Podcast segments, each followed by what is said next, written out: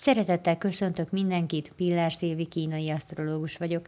Lássuk, milyen napunk lesz 2020. augusztus 12-én szerdán, a Fiatalok Világnapján. Érzékeny szerdánk van, kívül-belül érzékenyen reagálunk mindenre.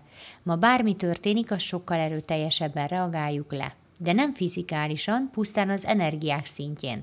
Jobban megérint minket minden, ami körülöttünk van, kevésbé tudjuk elhatárolni magunkat bármilyen történéstől, még akkor is a szívünkre vesztük, ha gyakorlatilag nem is kellene, hogy foglalkozzunk vele. A mai érzékenységünknek célja van. Ma ugyanis az érzékenység mellett kiváló éles látással is rendelkezünk, jól látjuk, hogy milyen probléma honnan ered, és azt is, hogy minek mi a hosszú távú megoldása.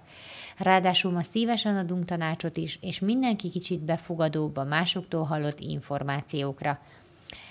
Ma sokkal erőteljesebben tudunk hatni a szavainkkal másokra. Mivel mindenki érzékeny, ezért ezen keresztül most sokkal nagyobb hatást tudsz tenni. Csak rajtad múlik, hogy ez a hatás milyen természetű.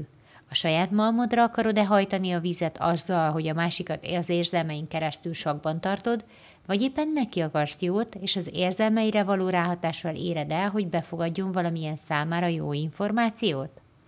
Köszönöm szépen, hogy meghallgattatok, legyen nagyon szép napotok, sziasztok!